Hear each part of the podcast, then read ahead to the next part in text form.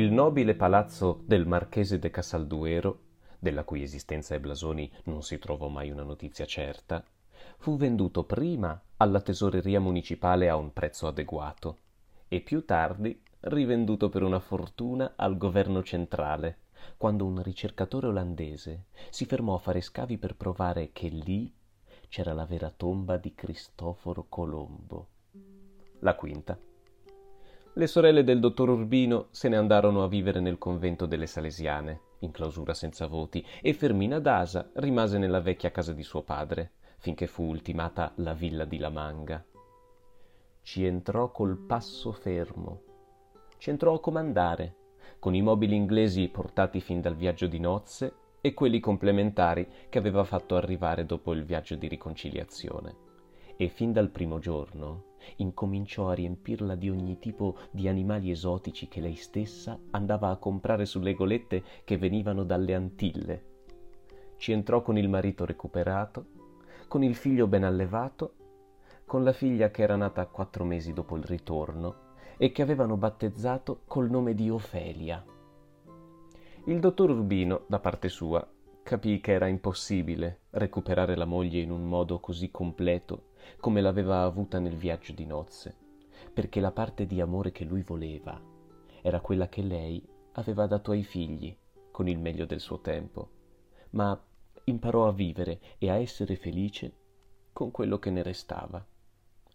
L'armonia tanto desiderata culminò dove meno se l'aspettavano, in una cena di gala in cui servirono un piatto delizioso che Fermina Dasa non riuscì a identificare. Incominciò con una bella porzione, ma le piacque tanto che ripeté con una uguale e stava lamentando di non potersi servire la terza, per remori di educazione, quando venne a sapere che si era appena mangiata con un piacere insospettato due piatti stracolmi di purè di melanzane. Perse con eleganza. A partire da allora, nella vita di La Manga, furono servite melanzane in tutti i modi possibili, quasi con tanta frequenza come nel palazzo de Casalduero, ed erano così richieste da tutti, che il dottor Juvenal Urbino rallegrava i momenti liberi della vecchiaia, ripetendo di voler avere un'altra figlia, per mettere il nome beneamato in casa. Melanzana Urbino. Fermina Dasa sapeva, allora, che la vita privata, al contrario della vita pubblica, era mutevole e imprevedibile non le era facile stabilire differenze reali fra i bambini e gli adulti, ma in ultima analisi preferiva i bambini perché avevano giudizi più certi. Appena doppiato il capo della maturità, priva finalmente di qualsiasi miraggio, incominciò a scorgere il disincanto di non essere mai stata quello che sognava di essere quando era giovane, nel giardino di Los Evangelios, bensì qualcosa che non aveva mai osato dire neanche a se stessa. Una domestica di lusso. In società finì per essere la più amata, la più complimentata e per lo stesso motivo la più temuta. Ma nulla le veniva richiesto con maggior rigore, né le si perdonava meno, che nella direzione della casa. Si sentì sempre di vivere una vita prestatale dal marito, sovrana assoluta di un vasto impero di felicità edificato da lui e solo per lui. Sapeva che lui l'amava più di qualsiasi cosa, più di chiunque altro al mondo, ma solo per sé, al suo santo servizio.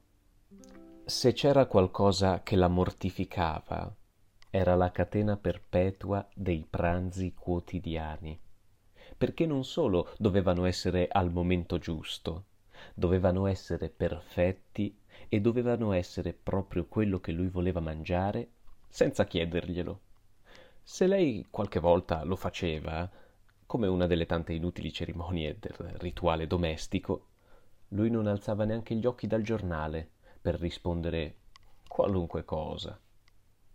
Lo diceva veramente, con il suo modo amabile, perché non ci si poteva immaginare un marito meno dispotico. All'ora di pranzo, però, non poteva essere qualunque cosa, ma proprio quello che lui voleva e senza il minimo errore.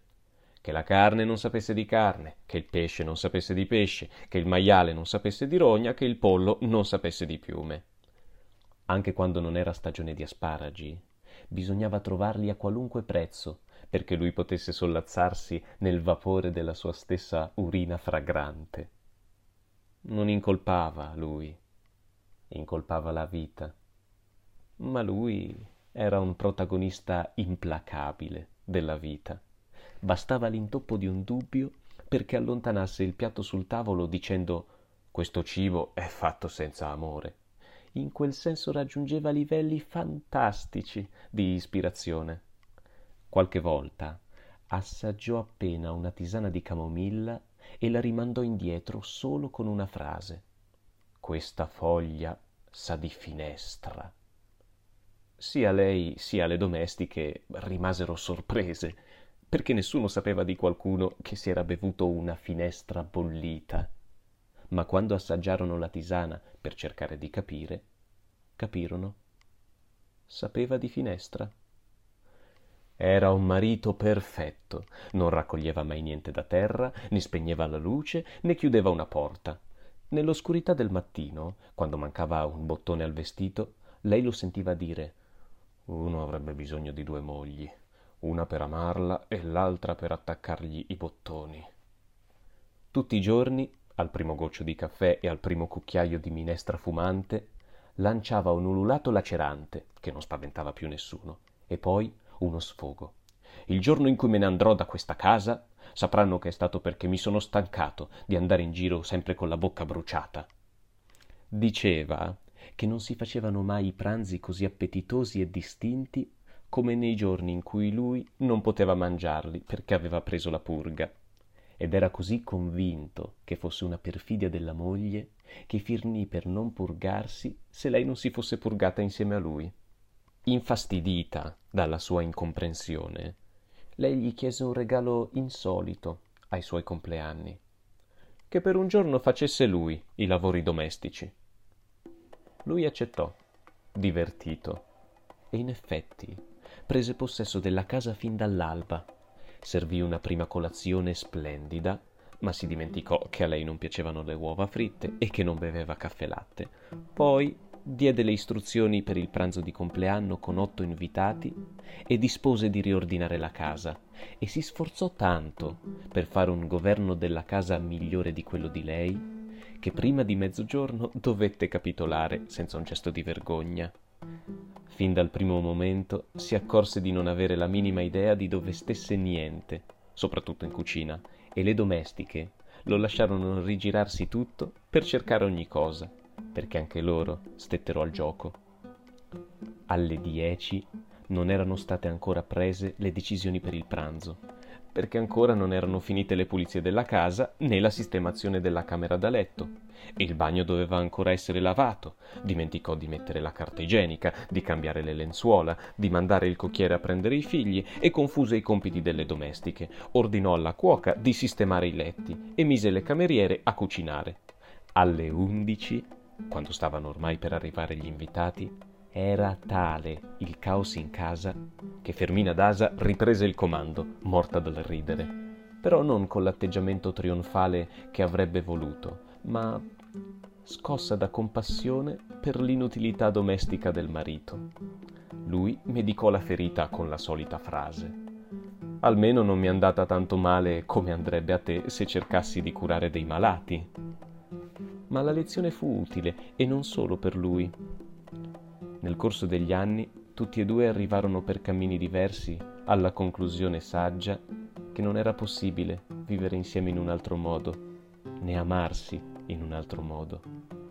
Niente a questo mondo era più difficile dell'amore. Nella pienezza della sua nuova vita, Fermina Dasa vedeva Florentino Arisa in diverse occasioni pubbliche e tanto più spesso quanto più lui saliva nel suo lavoro. Ma imparò a vederlo con tanta naturalezza che più di una volta si dimenticò di salutarlo per distrazione. Sentiva parlare spesso di lui, perché nel mondo degli affari era un tema costante la sua scalata guardinga ma incontenibile nella compagnia fluviale del Caribe. Lo vedeva migliorare i suoi modi. La sua timidezza si decantava in una certa lontananza enigmatica gli stava bene un leggero aumento di peso. gli si addiceva la lentezza dell'età e aveva saputo risolvere in modo dignitoso la calvizie demolitrice. L'unica cosa con cui continuò a sfidare sempre il tempo e la moda furono i suoi vestiti scuri, le finanziere anacronistiche, il suo straordinario cappello, le cravatte da poeta della merceria di sua madre, l'ombrello sinistro. Fermina Dasa a poco a poco venne abituandosi a vederlo in un altro modo e finì per non collegarlo all'adolescente languido che si sedeva a sospirare per lei sotto i ventacci di foglie gialle nel giardino dellos Evangelios. Comunque non lo guardò mai con indifferenza e fu sempre felice delle buone notizie che le davano su di lui, perché a poco a poco l'alleggerivano della sua colpa. Tuttavia, quando ormai lo credeva del tutto cancellato dalla memoria, riapparve da dove meno se lo aspettava, trasformato in un fantasma delle sue nostalgie. Furono i primi soffi della vecchiaia, quando incominciò a sentire che qualcosa di irreparabile era successo nella sua vita ogni volta che sentiva tuonare prima della pioggia. Era la ferita incurabile del tuono solitario, pietroso e puntuale che rimbombava tutti i giorni di ottobre alle tre del pomeriggio sulla sierra di Villanueva e il cui ricordo si faceva sempre più recente col passare degli anni. Mentre i ricordi recenti si confondevano nella memoria in pochi giorni, quelli del viaggio leggendario nella provincia della cugina Hildebranda continuavano a farsi così vivi da sembrare che fossero di ieri, con la nitidezza perversa della nostalgia. Si ricordava di Manaure, quello della Sierra, la sua unica strada dritta e verde, i suoi uccelli di buon augurio, la casa delle paure, dove si svegliava con la camicia zuppa delle lacrime interminabili di Petra Morales, morta d'amore molti anni prima nello stesso letto in cui dormiva lei. Si ricordava del sapore delle guayabas di allora, che non era mai più tornato a essere lo stesso, dei presagi così intensi che il loro rumore si confondeva con quello della pioggia, dei pomeriggi di Topazio, di San Juan del Cesar, quando usciva a passeggiare con la sua corte di cugine agitate e girava a denti stretti perché non le schizzasse fuori della bocca il cuore più si avvicinavano all'ufficio telegrafico. Vendette in qualche modo la casa di suo padre perché non riusciva a sopportare il dolore dell'adolescenza. La visione del giardinetto desolato dal balcone la fragranza sibillina delle gardenie nelle notti di caldo, lo spavento del suo ritratto da signora d'altri tempi, il pomeriggio di febbraio in cui fu deciso il suo destino. E verso qualsiasi cosa si rivolgesse la sua memoria di quei tempi, inciampava nel ricordo di Florentino Arisa. Però ebbe sempre abbastanza serenità per capire come non fossero ricordi d'amore, né di pentimento, bensì l'immagine di un dispiacere che le lasciava una scia di lacrime. Senza saperlo, era minacciata dalla stessa trappola di compassione che aveva perduto tante vittime sprovvedute di Florentino a risa. Si attaccò al marito, e proprio nel momento in cui lui ne aveva più bisogno, perché andava a tastoni davanti a lei con dieci anni di svantaggio, solo fra le nuvole della vecchiaia e con gli svantaggi peggiori di essere uomo e più debole. Finirono per conoscersi tanto che prima dei trent'anni di matrimonio erano come uno stesso essere diviso e si sentivano a disagio per la frequenza con cui si indovinavano il pensiero senza volerlo o per il caso ridicolo che uno anticipasse in pubblico quello che avrebbe detto l'altro. Si erano destreggiati insieme tra le incomprensioni quotidiane, gli odi improvvisi, le porcherie reciproche e i favolosi lampi di gloria della complicità coniugale. Fu l'epoca in cui si amarono meglio, senza fretta e senza eccessi, e tutti e due furono più consci e contenti delle loro vittorie inverosimili contro l'avversità, La vita doveva ancora metterli davanti ad altre prove mortali, certo, ma non importava più. Erano sull'altra sponda. In occasione delle festività del nuovo secolo ci fu un programma pieno di novità di celebrazioni pubbliche, la più memorabile delle quali fu il primo viaggio in pallone, frutto dell'iniziativa inesauribile del dottor Juvenal Urbino. Mezza città si concentrò alla playa dell'Arsenal per ammirare l'enorme pallone di taffetà con i colori della bandiera nazionale che portò la prima posta aerea a San Juan della Sienaga una trentina di leghe a nord-est in linea d'aria. Il dottor Juvenal Urbino e sua moglie, che avevano conosciuto l'emozione del volo all'Esposizione Universale di Parigi, furono i primi a salire sulla navicella di Vimini, con l'ingegnere di volo e sei inviati di alto rango. Avevano con loro una lettera del governatore provinciale per le autorità municipali di San Juan della Sienaga in cui si stabiliva per la storia che quella era la prima posta trasportata per via d'aria. Un cronista del diario del commercio domandò al dottor Juvenal Urbino quali sarebbero state le sue ultime parole se fosse perito nell'avventura e lui non si attardò a pensare la risposta che gli avrebbe provocato tanti insulti. Secondo me, disse, il diciannovesimo secolo cambia per tutti meno che per noi. Perso fra la candida folla che cantava l'inno nazionale mentre il pallone si sollevava, Florentino Arisa si sentì d'accordo con qualcuno che udì commentare nella confusione che quella non era un'avventura adatta ad una donna, e tantomeno all'età di Fermina d'Asa. Ma non fu poi così tanto pericolosa, dopo tutto o almeno non tanto pericolosa quanto deprimente.